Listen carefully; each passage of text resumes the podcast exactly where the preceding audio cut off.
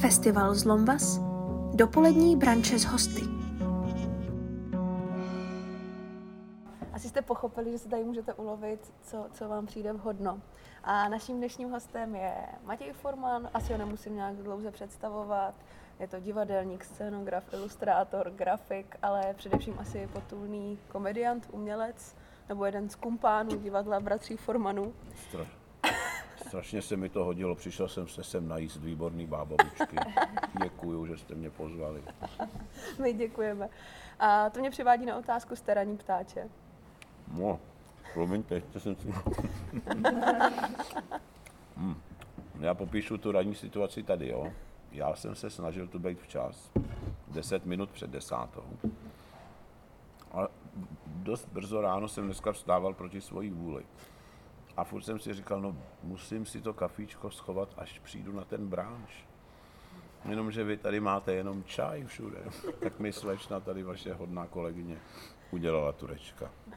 Tak je na mě vidět, že nejsem ranní ptáče. Ale s tím kafíčkem už se cítím líp. Mm, A máte nějaký ranní rituály?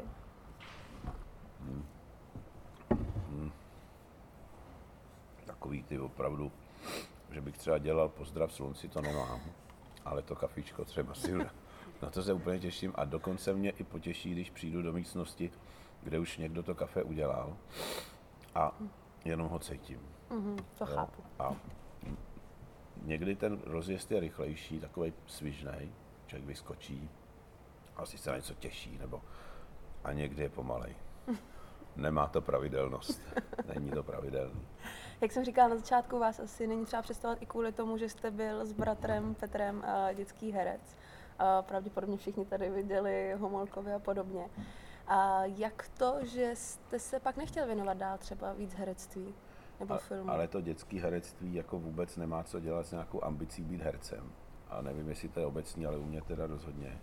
Takže když hrajete v nějakých pěti, šesti, sedmi letech ve filmu, tak asi myslím, že ani jako nevnímáte, krom takového toho komfortu, že se kolem vás všichni jako toče a dělají, nevnímáte, že vy jste jako začal kariéru herce. Jo. To je prostě, to je, to je spontánní záležitost. Já, možná jsou výjimky takový ty dětské hvězdy, který opravdu jako, já nevím, tady ta bývalá velvyslankyně eh, Shirley Temple Black, jo, třeba, eh, to byla prostě holčička, jo, když začala tu kariéru, ale ona nepřestala, že ona se vy, vy, vy, pro, prostě pro, pro, prosadila i v dospívání a pak v dospělosti.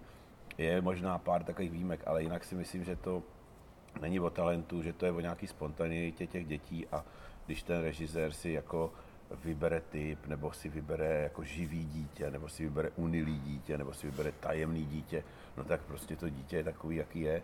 Ale všiml jsem si u některých filmů, možná byste si to i dovedli vybavit, eh, kdo jste viděl Valmonta film, tak ta herečka, co hraje tu, ta Feruža Balk, jo, taková ta nejmladší z těch hlavních postav, ona skutečně, když jsem ji viděl při natáčení, v tom roce při natáčení, to byla, no jako vy, prostě slečna před, nebo tak, promiňte, nechci, tak to byla prostě slečna před dospěním, ale eh, když jsem ji viděl na premiéře, tak to byla dospělá, dospělá slečna.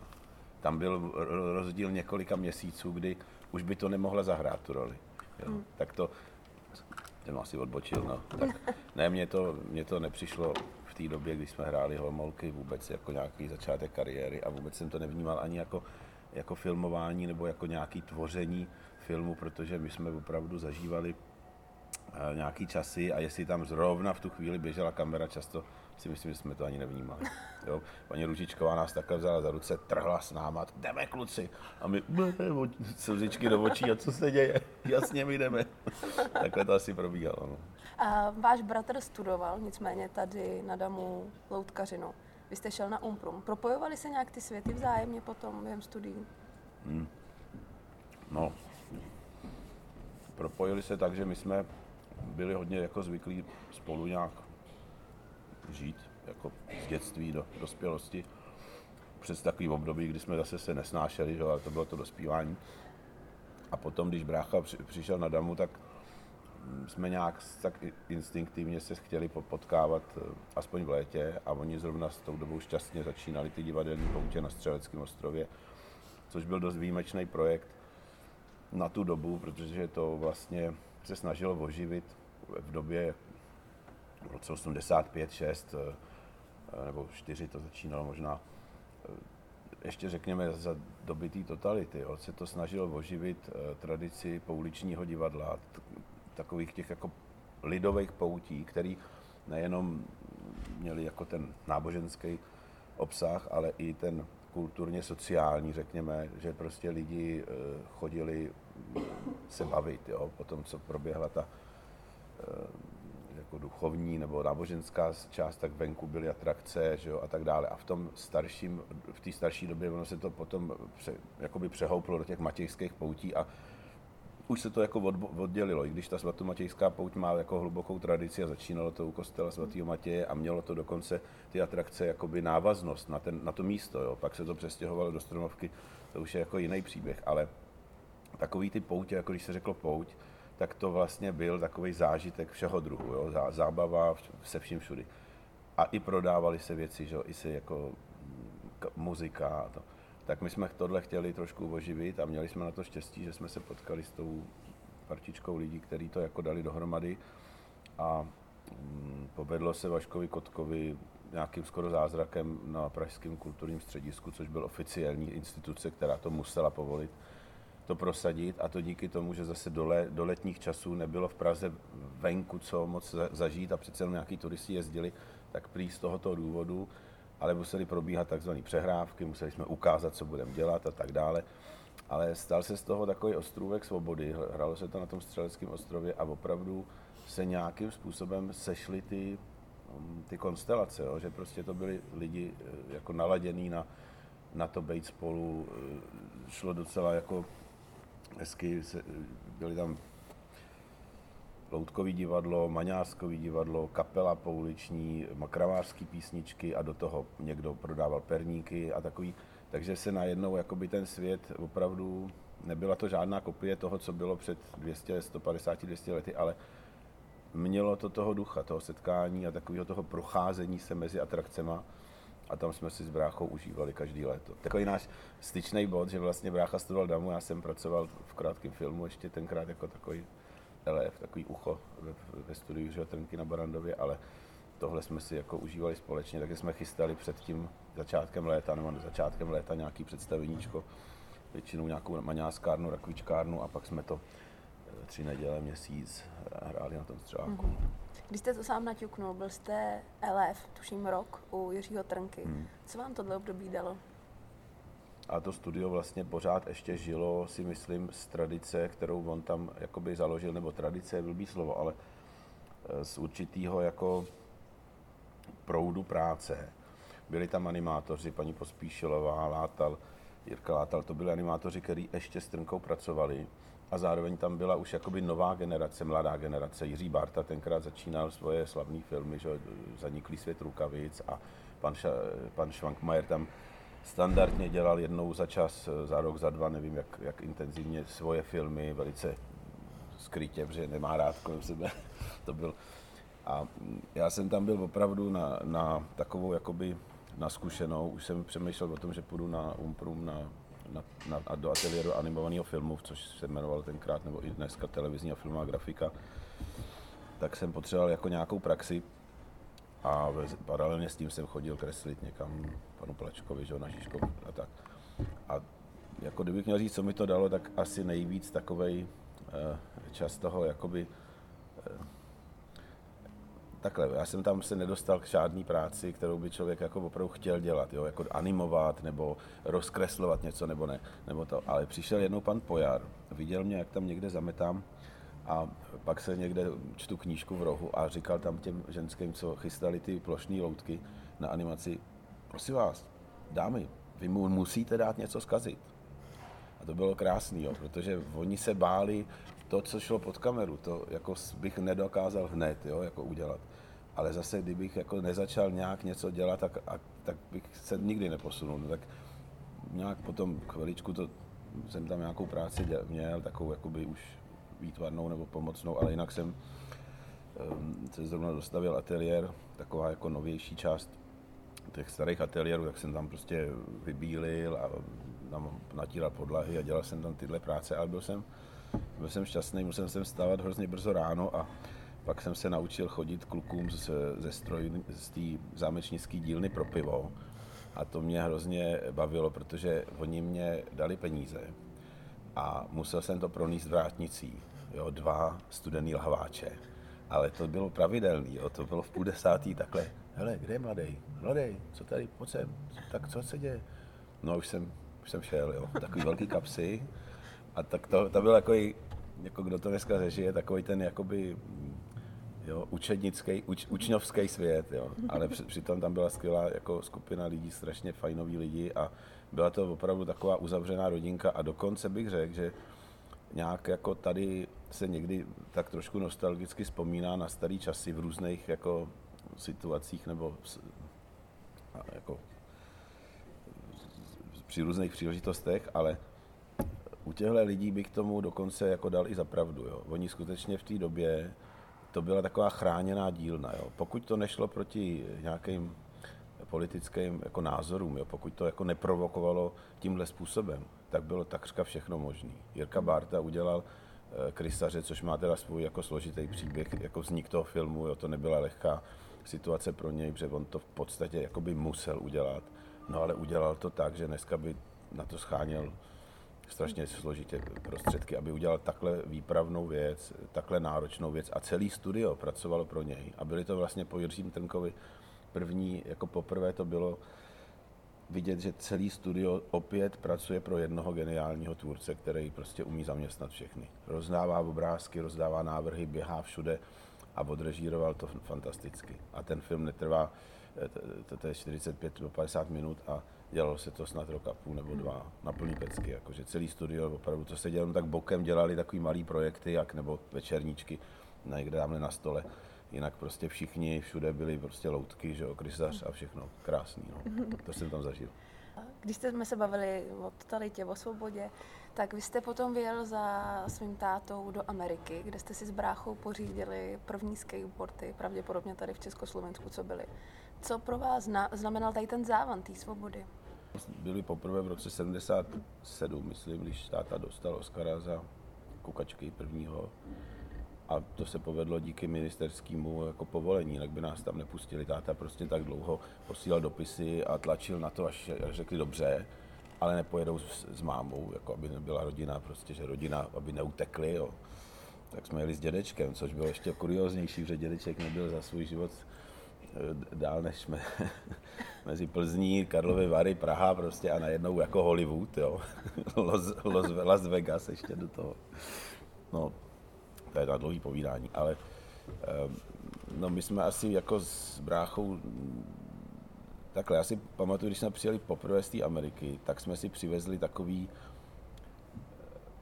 takový, ono se tenkrát nosilo, dneska už jsem to neviděl dlouho, takový papírový bundy, jo, to byl takový, taková móda.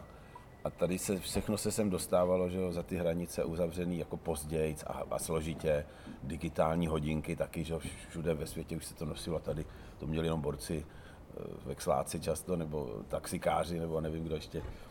No a to, když jsme přijeli z bráchu, tak jsme v těch, ty, ty bundy byly bílí a měli takhle přes půlku, jako když se třeba dělají drezy hokejový, tak měli takhle přes půlku té bundy americkou vlajku ty pruhy červený a ty hvězdy. No a my jsme byli tak hrdí na to, že jsme si to přivezli, že jsme s tím druhý den šli do školy, že jo? v sedmý třídě. Jo? No, tak druhý den máma, hele, tohle tady necháte, volal zástupce ředitele. prostě to bylo, tak to byl takový silný zážitek, že nám to vůbec nedošlo, že my jsme jako, to bylo opravdu jak, jak červený hadr na bejka, jako tak, jak by jsme bejvali si tu Ameriku tady chtěli jako užít. Jo. Skateboard byl naštěstí nebyl považovaný za... My jsme taky byli, jednu dobu jsme měli punkový období, to bylo horší, protože to bylo považované za tu diverzi, za, tu, za ten kapitalistický útok na tu naší socialistickou tady zahrádku, jo, tak to, to jsme byli trošku v hledáčku občas policie nebo takhle, ale s tím skatem to bylo vlastně šťastná schoda okolností, že jsme byli u toho, když to vznikalo v Americe, přivezli jsme si to jako dárek od táty, že jo, takový ty malý skatey do Čech a pak se zjistilo, že jsme možná byli jedni z prvních, neli úplně první, protože vznikla knížka hezky napsaná a i ten film, že King Skate, kde jako se mapuje ta doba a teď brácha u toho byl docela blízko, takže se potkával s těma lidma, kteří tam byli jako ty pamětníci těch prvních skateboardových dnů. A když to tak počítali, říkali, jo, já jsem měl skate, hele, já jsem si ho přivez z Kalifornie. A to bylo a teď přesně věděl. A my jsme věděli, že jsme byli za tátou o ty tři neděle dřív. Tak brácha říkal, hm, tak možná člověče si nebyl první, kdo... no ale tak, no. A Amerika, teď to řeknu přes toho dědečka, jo, prostě to, byla takový, to byl takový šok, ta, ta první cesta. A potom si myslím, že už jsme to vnímali možná trošku jinak. E, že prostě náš děda, to byl opravdu jako, neříkám, jako, to byl poctivý e, Čech, jo, taková prostě, ale hlavně už byl tím systémem jako jakoby zpracovaný tak, že on by si nedovolil třeba něco ukrást, jo, jako v samoobsluze, nebo i kdyby věděl, že ho nikdo nevidí, jo, protože se už, už jako předpokládá, že z toho bude průšvih. Jo. Jako, nechci říct úplně, že se bál, ale jako bál se jako všichni ostatní dělat si život těžší, než musel být. Jo. Takže žil takový ten svůj doma, svůj, měl svoje pohodlí a svoje venku by nikdy neřekl nic protistátního nebo takhle, ale přitom si samozřejmě myslel svý a, a doma to řekl. No a když jsme se vraceli z Ameriky, tak jsme měli vypisovat ty celní prohlášení, co si vezem. Tak my jsme tam psali trička, ponožky, boty a všechno se to muselo jako zdanit, jo. tak ty položky bylo 2, 2 dolary, 2 dolary 50, jo, aby jsme jako neplatili ty daně. No a náš dědeček si tam koupil ty digitálky. A my jsme prostě s bráchou jako viděli, že má takhle před tou celní kontrolou na ruce když jsme vypisovali to celní prohlášení, tak to tam nenapsal, ty digitálky. No a když byl takhle pár metrů od toho celníka, tak si je takhle sundal, dal si je do kapsy. A on tam šel a ten se ho zeptal, ale máte, nemáte sebou, nekoupil jste si rádio, fotoaparát, digitální hodinky a on plně s klidou to, ne, ne. No já jsem koukal, my jsme na něj s brachou koukali, vyděšený. No tak to byla, to, to, takhle to zamávalo s naším dědou. Ten se najednou probudil jako do takového prostě, co já tady budu vykládat prostě celníkům, že mám digitálky, je to normální, když jsem svobodný člověk. To byl vliv té Ameriky na něj. Deset dní mu stačilo se prostě nadechnout, jo, v té době tenkrát. No. A vy jste to pak ještě po druhý jste tam jeli, tuším, kvůli Amádiovi taky na Oscary. No a my jsme tam jezdili jako za tátou pak častěji, zvoní nám na takový ty zvláštní povolení, to trvalo několik let a pak nám jednou přišel nějaký dopis, že máme si to prostě vždycky zažádat, jako, ne, že by nám to vždycky dali, ale prostě, že máme žádat normálně, jak jsme vystávali, vystáli ty fronty, jsme jezdili za tátou poměrně pravidelně v určitém období. Takže pro vás nebyl pak takový šok, když jste studoval na Kolumbijské univerzitě pro to prostředí americké, už jste trošku znal? No šok to nebyl, ale jako zkušenost to byla veliká, no. Jako změna toho, toho stylu, tý, toho stylu toho, toho, toho, té výuky byla veliká. Že já to řeknu na takovém jednom okamžiku, který mi si pamatuju doteď. Tady na škole na Umpru, já jsem měl štěstí, že na ten ateliér, ale prostě tady platila a asi ještě i platí někde určitá hierarchie. Jo? Prostě profesor, ať je mladý nebo starší, jo, známý nebo méně známý, to je prostě autorita. Pak jsou studenti, jo, pak je prostě ředitel školy, pak je rektor, pak je, a má to nějakou strukturu. A člověk tu strukturu kor za toho totáče vnímal jako, jako danou věc, jo. A taky se jakoby vklouzával do těch rolí, že jo. My jsme prostě, jako, mě by nenapadlo, jako se nějak jako argumentovat s mým jako vedoucím ateliéru. Jako tak možná tak skromně, jako no já to teda ještě zkusím, možná, jo, jako to bych prostě si nedovolil. Vlastně by mě to ani, já bych to bral jako to, tak když to řekl on, tak to, tak to musím zkusit udělat, nebo tak to No a v té Americe moje první hodina na tom, já jsem přibral, já jsem měl teda hodně angličtiny, to jsem musel, že bych se tam jinak jako nemohl začít studovat, tak to byl takový vedlejšák, že jsem měl, což bylo skvělý. Ale hlavně jsem vzal hodně kreslení a grafiku, jako, co jsem tady nedělal. A naštěstí ten můj grafický, ten profesor americký na grafiku byl jako vyučený v té evropské technice. Jo. On to byl abstraktní malíř, ale uměl dokonale všechny mezotintu, akvatintu, všechny ty technologie, takže jsme prošli za ten rok. Bylo to, tohle bylo teda, musím říct, skvělý, ale taky jsem si vzal takový kurz eh, svařování, sochy, A tam byly samý holky, teda musím říct. Oni chodili v takových těžkých botách, protože to se muselo. A to bavilo nejvíc. Já jsem, mě to nějak zaujalo, ale pak jsem zjistil, že to je takový, že než se člověk naučí svařovat, a to tak je semestr pryč a k nějakým velkým sochám jako Kaldr nebo Tingely, to prostě se nedostane. Jo. Ale, ale byl to zajímavý. No a tenhle ten borec to učil takový mladý pankáč. Se, byl tam jako za profesora. A když jsem přišel do toho ateliéru, tam byl že, taková dílna, prostě zámečnická, tak on takhle nohy na stole, takhle se s náma bavil normálně. No, tak to byl takový první obrázek, jak to, ten rozdíl mezi tím vztahem, a to nebylo o tom, že on by byl nějaký divný, ale o tom vztahu jako žák nebo student a profesor. Tam se to jako začalo hrozně srovnávat. A pak přišel můj eh, děkan, teda jako vedoucí celé té katedry, co, kde já jsem studoval, a obcházel ty ateliéry tak pravidelně, takže jednou za dva měsíce se dostal ke mně a viděl rozdělané věci, obrázky, kresbičky a on to obešel. Bylo vidět, že se mu to, neříkám nelíbí, ale že to není jeho styl, jo, on byl takový, dělal velký obrazy. A, a pak jako jsme si povídali a asi to cítil ze mě, že mám jako, že jsem si přinesl tu, ten suvenýr z toho Československa, takový to, takovou tu bázlivost, takovou tu jako sebekritiku, takovou tu sebekontrolu. A říká, zastavil se ve dveřích, já jsem měl takový odpadkáč a byl plný, že bordelu věcí, jo. Tak ho zve, říká, no, možná, Matěj, jednou zjistíš, že i tohle může být umění. My spadly všechny představy o tom, co to je umění. Ne, nespadly, protože já jsem jako všemu nevěřil, co tam jako jsem viděl na té škole. Jo? A dokonce si myslím, že jsem i jako postřeh tu, eh, ten rozpor mezi tím, že jsou studenti, kteří to chtějí dělat a mají pocit být umělci a mají na to peníze, nebo rodiče jim na to dají peníze. A to není o tom, že nemají na to, jo, že nemají talent, ale prostě myslí si, že všechno, co udělají, je umění. A ta škola jim to téměř jako se, se souhlasem, jako, jo, takže tam nebyl problém opravdu vzít tenhle polštář a e, tady bych se mořil tři neděle, bych prostě denně by, bych opravoval kresby a nosil a tam bych takhle ho hodil na, do prostřed ateliéru a řekl bych, měkká. měkká myšlenka. prostě prošlo by to, jo. Tak, eh, a teď neříkám, bylo to špatně, dobře, nevím, ale tam byl obrovský, ten, úplně se otevřel prostor té svobody. Já jsem si říkal, asi by to chtělo jako vzít si z toho co nejvíc. Ale zároveň jsem, byl teda, musím říct, rád za tu autoritativní jako výuku, která člověka přece jenom donutí k některým výkonům, který by normálně si odpustil. Jo? Jako když prostě by mi někdo řekl, že ty budeš chodit každý den běhat, jinak prostě, nevím, tě nevím, do hor, tak bych musel, jo? Nebo, jo, a to bych normálně neudělal, že jo? bez si tlaku prostě toho, to, toho autoritativního vedení, jako, tak to jsem vlastně, nezavrhnul jsem to úplně, musím říct, že jsem do dneška old school v tomhle a a nedávám úplně, jako, eh, nemyslím si, že jako tato absolutní svoboda a taková ta absolutní rovnost eh, v rámci toho té výuky, že je to, eh, že je to, jako to, to ideální. No. I když jsem to tam zažil na té škole.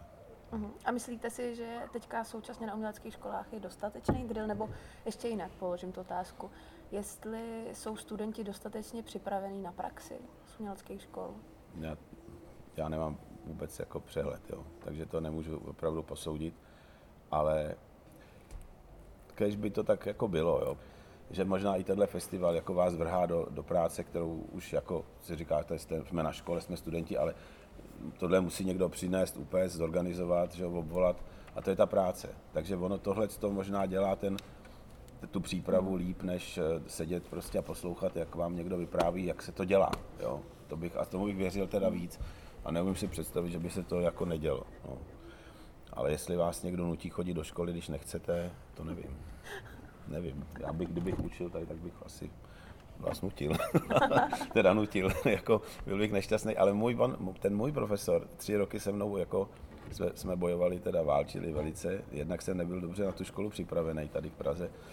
Chybělo mi jako ta průprava, kterou spousta těch studentů mělo z těch středních škol uměleckých a hlavně, když jsem se sem dostal na, na Naumprumku, tak jsem byl jako šťastný, že tam jsem. Opravdu jsem to prožíval jako, um, jako velký štěstí a vážil jsem si toho, ale nebyl jsem jako tak strašně pilný v té práci. A ono se to, ten můj vztah s tím pedagogem strašně změnil, když jsem začal být pilný po třech letech zhruba. on najednou se uklidnil. Jo. I když se mu to nelíbilo třeba, co dělám, ale prostě věděl, že jsem to odpracoval. Hmm. A bavilo by vás být pedagogem? Eh, mě by bavilo být takovým pedagogem, který si v podstatě bere ty studenty jako k té práci, kterou dělá a nechává je projít eh, tím, co jako já jsem, hmm. co mě čeká nebo co dělám. Eh, to by mě asi, jako to bych zvládnul, protože ne, ne kvůli tomu, že chci něco dělat, ale kvůli tomu, že tam je ta praxe, která tam přichází jako přirozeně a myslím si, že i v tom, v tom prostředí jako pracovním se jakoby tvoří trošku jinak vztahy, jo? že se že je důležitý, a to je strašně důležitý, že se, když budete pracovat třeba ve Škodovce, tak možná není tak důležitý, jestli máte jako dobrou partu, jo? protože vás bude pracovat desítky na jedné lince třeba a, a možná, že se ty lidi potkají někde tamhle mimo v hospodě nebo... Ale když se dělá projekt jako divadelní a není to mega projekt, který se skládá z mnoha strán a, a platí ho někdo tamhle někde, ale dělají to lidi ze sebe, tak, tak se v tom, v tom vzniká prostě strašně moc. Jako, tam, se projev, tam se promítne víc toho lidského jako úsilí a té společný nebo jednotlivý snahy, tak si myslím, že vlastně tohle to jako vytváření těch, eh, těch týmů, nebo jak to říct, jo, v tom volným nebo živým umění, že, že to je součást nějaké zkušenosti, která možná to ta škola dává ve chvíli, kdy spolu tvoříte třeba představení, že? tak tam to vzniká, jo? ale ne, ne, neuděláte to, když budete sedět spolu v lavici a pak budete na pivo, taky budete mít dobrou partu a zážitek, ale při té práci, jo, protože tam se, se jako každý může nějak jako projevit, jo, a taky bych řekl, někdo má někdy špatný den, nebo má někdy jako slabý den, někdo má chvilku sílu a pak zase najednou, a tohle všechno se tam krásně začne jakoby dotvářet, jo, protože prostě to společná práce. No. Mm. Tímhle se trochu dostáváme k mé další otázce. Mě by zajímalo, co v současné době obnáší být potulným komediantem. No, obnáší to eh, jako takhle. Jsou potulní komedianti, který taky bydlejí v hotýlku nebo v penzionech a přijdou jako na tu zkoušku a pak na to představení včas a všechno, ale, ale těch je jako kolem nás asi míň. Jo. Většina těch lidí, který jsme potkali jak při tom prvním projektu Bouda, nebo potom s Obludáriem, nebo s lodí s nachovými plachtama, který jako cestovali taky ze stanem, tak chtěli karaván a měli ho a vlastně potom, když už se jede a navazují na sebe ty místa a ty, ty to hraní, tak je hrozně nudný jako přijet někam a čekat čtyři nebo pět dní, až to postaví někdo, ten stán a, a tu dekoraci a pak jo, to, to, prostě pak chce člověk domů, ale je někde tam na jihu Francie, takže jako než přijede domů a zpátky, tak to se nevyplatí. Tak my jsme v tom byli namočený vlastně vždycky i v té stavbě toho stanu nebo toho prostoru, i v tom hraní, i v té výrobě, i v těch opravách těch věcí. A k tomu přibyde takový ten běžný život, jako vyprat si, uvařit si a, a ta, tak si myslím, že tohle je, co jako já považuji za to jádro toho komedy, toho kočovnictví. A dokonce jsem zažil i jako partičku, která jezdí s nádhernýma maringotkama, který vypadají a taky jsou částečně z, z minulého století, nebo z předminulého možná dokonce. Jako oni jsou udělaný na to, aby mohli jezdit po, let, po, po, po evropských silnicích a já myslím, že oni to žijou jako, jo, na voko, jako aby to, aby to vokouzlilo lidi, podívejte, oni ještě mají ty komedianti, ale když budete na takový ten opravdu klasický cirkus, na který někteří z vás možná nepůjdou, protože tam třeba trápí zvířata, e, možná je to takový úpadek dneska, jo, nevím, jo, cirkusy prostě, který tady po Čechách, ale eh, já chci říct, že tyhle ty lidi to žijou takže se jako je potřeba podívat asi tam, protože eh, je strašně zajímavý a silný moment. Já jsem to zažíval v Montpellier, my jsme hráli několikrát na festivalu kolem Chateau d'Eau, to je tak Pranton de Comedian, myslím, že se jmenuje ten festival v Montpellier. A tam, v tom, tam je zámek, že veliký park, jako jsou hektary prostě pro, prostoru, uprostřed je zámek. A nad zámkem je takzvaný bazén. A to, je, to bylo opravdu jako bazén, takový jako rybník skoro, uměle vytvořený už někdy, nevím v kterém století. Ale je to vypuštěný dlouhodobě a v tomhle bazénu postavil cirkus, postavili stán se jmenovali tenkrát Kentaur nebo Sontor. Takový monumentální stán, černá plachta, zdvižená teda, to vám, těžko vám to popíšu, ale jedním ramenem, jo. To bylo prostě, to byl i technologicky jako vrchol, jo. A tam se vešlo třeba 750 diváků. A tam hráli herci, takový Shakespeareovský formáty, na koních. Proto se to jmenovalo Kentaur, že oni byli jako napůl člověk a deklarovali to, ale byli furt na koních. Jako bylo to silný tím, že ten kůň smrdí a že prostě to jako člověk cítí to tělo toho koně, jak kolem něj chodí. Jako bylo to vlastně v tomhle strašně silný. A mělo to obrovský úspěch. Jo. A já jsem to viděl dvakrát, třikrát, pak jsem si sednul takhle na hranu toho bazénu, takže jsem seděl jakoby tak v polovině vejšky toho stanu a díval jsem se takhle dolů, kreslil jsem si, vpravo bylo to zázemí těch komediantů a vlevo byl hlavní vchod do toho stanu. A už jsem to představení znal, takže jsem podle toho, podle hudby a podle toho potlesku slyšel, jak to, jak to jde do finále. Jo. A úplně mě to rajcovalo, protože v tom finále oni chodili na klaněčku a to vždycky vyjel někdo s tím koněm ven, to diváci pak neviděli. Tam rychle skočili na toho koně někdo jiný, nebo ho hodili na něj jiný kostým a zase vyjel dovnitř. To byla taková jako... No ale proč to říkám, jo? Protože to byl pro mě... To se podtrhly moje jako zkušenosti, zážitky teda, nebo pocity.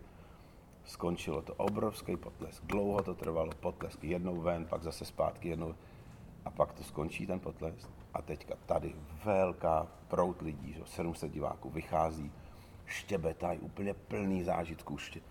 A na druhé straně ve stejnou chvíli takhle sedí sám prostě.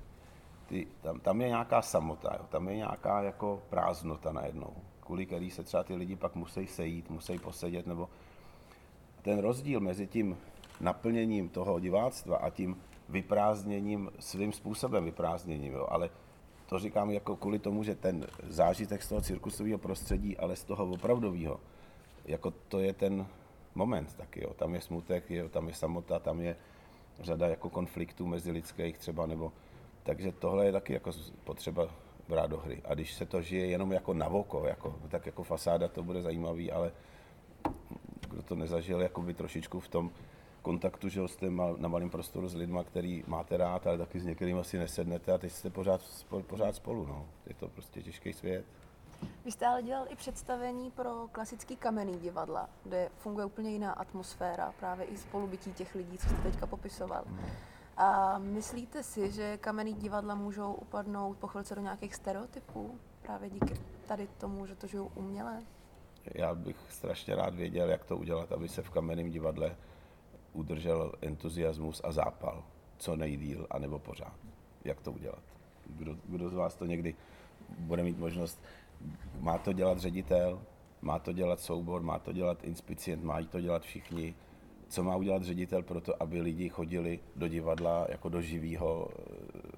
A je to hrozně těžký v tom, že já jsem si všiml, co jsem dělal párkrát v kamenných divadlech, tak národní je možná ještě trošku jako extrém, jo, protože to je opravdu jako továrna, jo, to je prostě to je těžký jako ukočírovat tolik lidí, aby měli všichni práci, aby tam prostě všechno běželo, to, to, to je něco možná jiného, ale i ty menší divadla, nakladně, že jo, jsem něco teď v radosti, že jo, v, v, v, v Brně, tak uh, máte 12 herců v souboru a teď uh, děláte 2, 3, 4, 5 premiér ročně, nevím. A teď jako oni nemůžou všichni pořád ve všem hrát, jo. Takže vy přemýšlíte, tak tyhle čtyři budou dělat tady s tím, co ale mezi tím budou dělat tyhle ty, tak tyhle dva ty mají ty tři představení, ty oni, a vy jim dáváte nějaký stálej plát a oni chtějí hrát a vy nechcete jim dávat ty peníze jako pro nic za nic. Buď radši doma, zaplacený to máš. Jo, to není jako sranda, no. A jako myslím si, že jsme trošičku, ve Francii to zažijete asi Opera de Paris, pak je tam to velký že, divadlo, ještě v Paříži jsou dvě, tři divadla, které mají stálý soubor. Všechny ostatní divadla po celé Francii prostě mají, angažují lidi na projekt. Jo mají tam někde v kanceláři pár lidí, kteří to jako vedou ten chod a herce ne, ne, nemají prostě stá, nastálo. No. A jako zajímavý bylo, že když jsme měli herce francouzského, tak bylo dost těžké je udržet třeba přes dvě sezóny. Oni prostě nechtěli být jako takhle dlouho na úvazku s jedním divadlem. I když jsme jim jako dali třeba šest měsíců do roka, jsme jako jim nabízeli práci. Já, to, to, to jste se zeptala z, z, tím, z té smutné stránky věci, ale mě by zajímalo, jak to udělat, aby to bylo veselější, jako v tomhle směru. No. A, a liší se i práce pro vás odlišná práce s hercem v kamenné budově, ať už třeba zmíním třeba Národní divadlo, kde jste dělal Krásku a zvíře, a, anebo pro svý divadlo?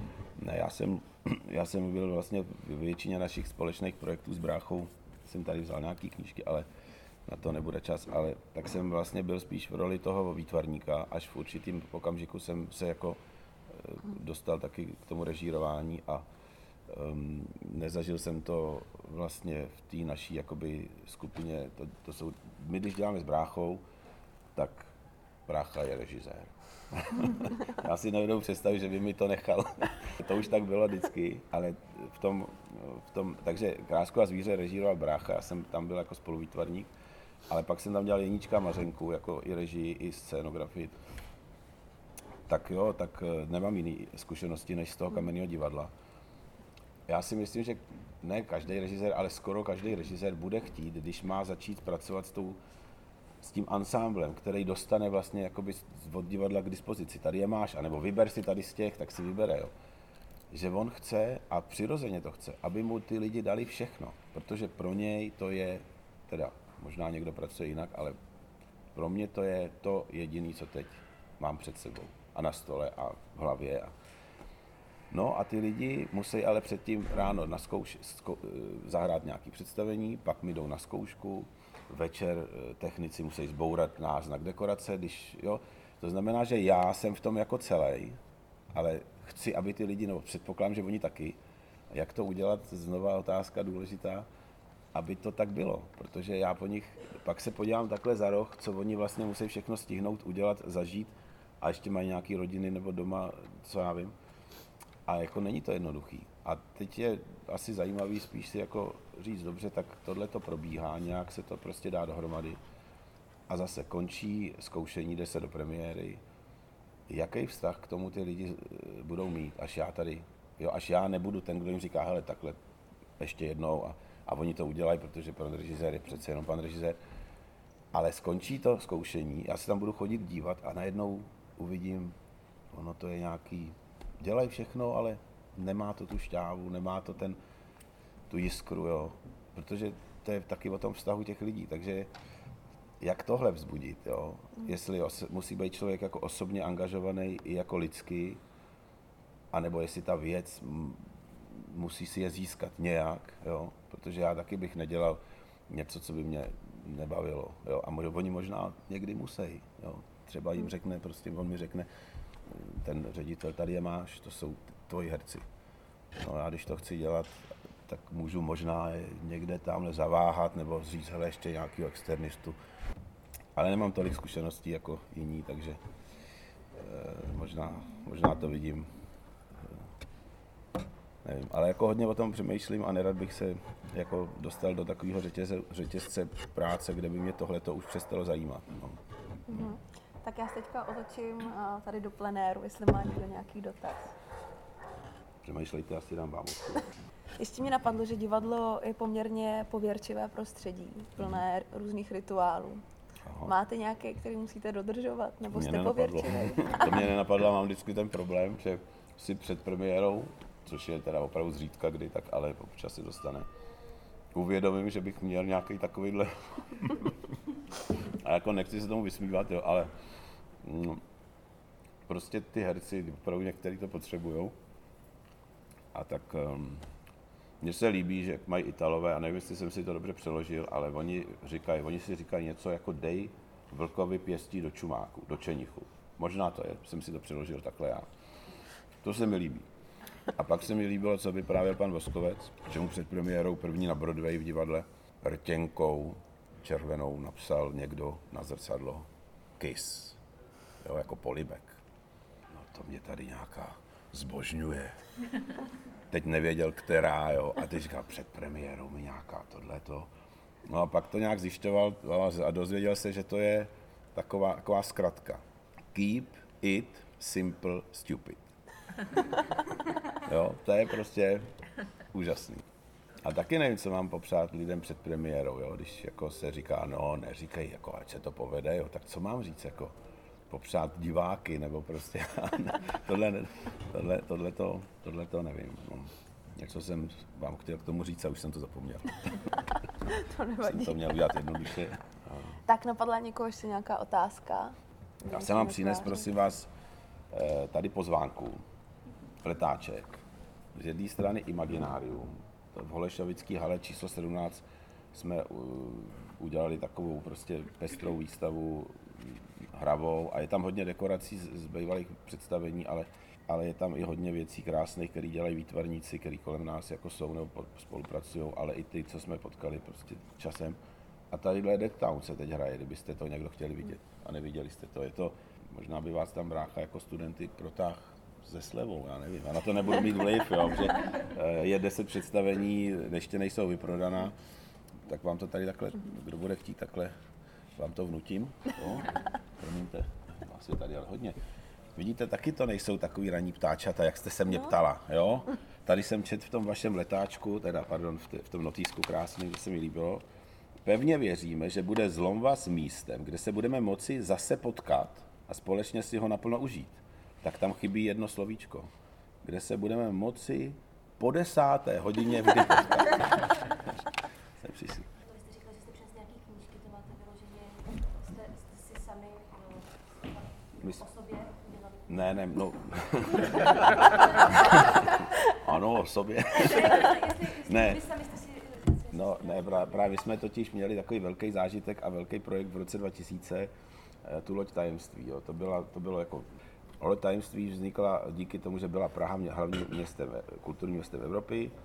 Do toho se mm, e, podařilo prostě náš projekt, který jsme si podali, jako že bychom dělali, tak byl schválen. A pak jsme řekli, že ho dělat nebudeme z osobních důvodů, jako ne nějak dramatických, jo, ale prostě, ale oni řekli, no tak ale něco jiného, prostě nebudete přece, tak my jo, dobře, tak co by to, a byla taková krásná myšlenka, že se ta Vltava jako zakladatelka Prahy, kolem který se to všechno tady děje, stane jako taky místem jo, toho, to, to, to, ty, ty kulturní Evropy a to, tak jsme eh, se dostali k tlačnímu člunu.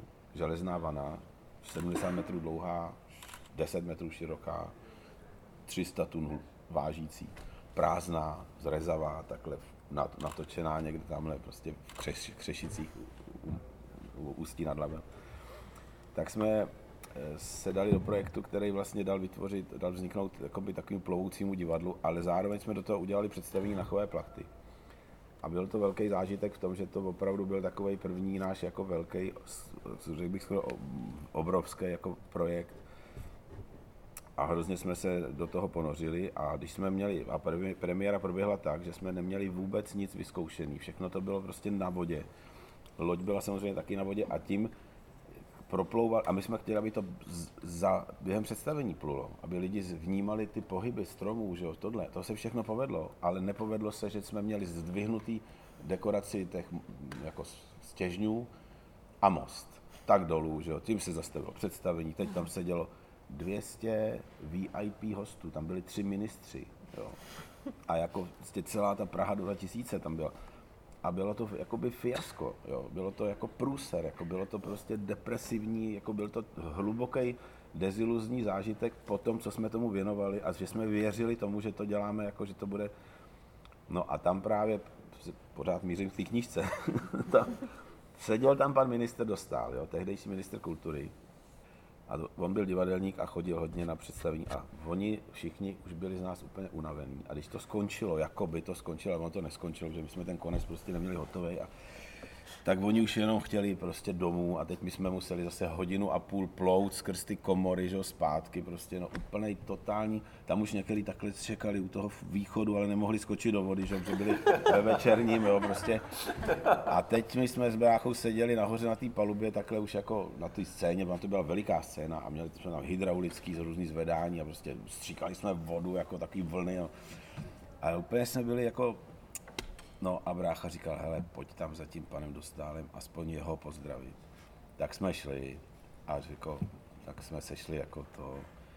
A on, on nosil takhle šálu a už tam seděl s nějakou svojí partičkou, rodinkou a, už měl nějaký vínko a to a, a my jsme řekli, no, tak jsme vás jdem pozdravit, děkujeme. On to hodně podporoval, jo. Kluci, počkejte, to bude dobrý. Já přijdu za tři neděle a to bude určitě, vy to určitě uděláte pěkný. Ještě to musí dozrát. no a on, on nás takhle doprovázel ještě dva roky, potom každý rok jsme nastrojili ty plachty a do, pak, pak jako teda onemocněl vážně a, a velice záhy jako zemřel.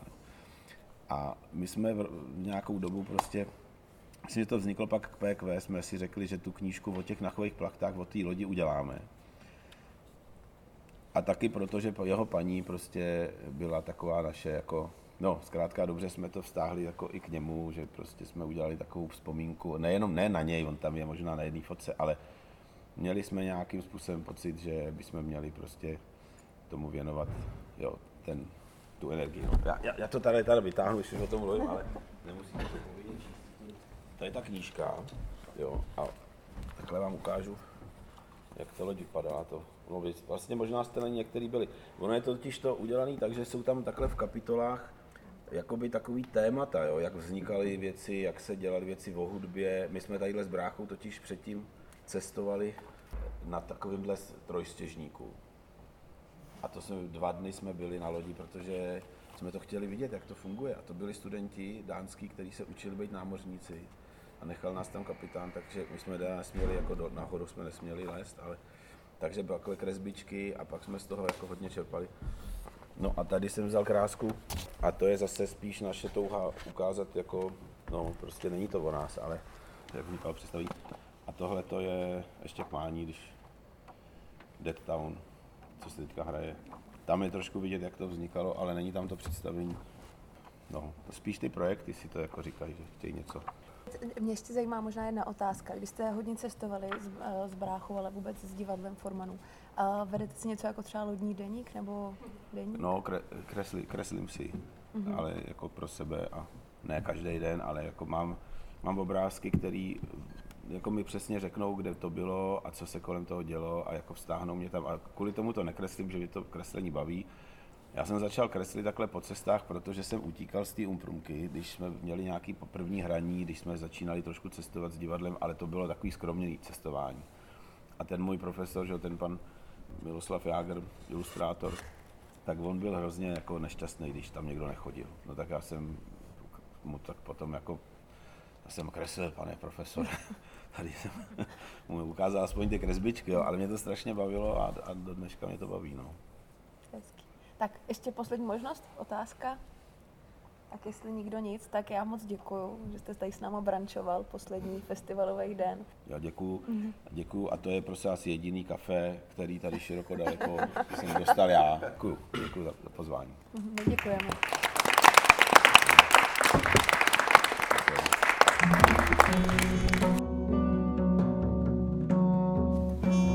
Podcast vznikl v rámci festivalu Zlombas. Naladit si nás můžete na Spotify, Spotify a jiných podcastových platformách. Jaj bože, musím tam tohle říkat?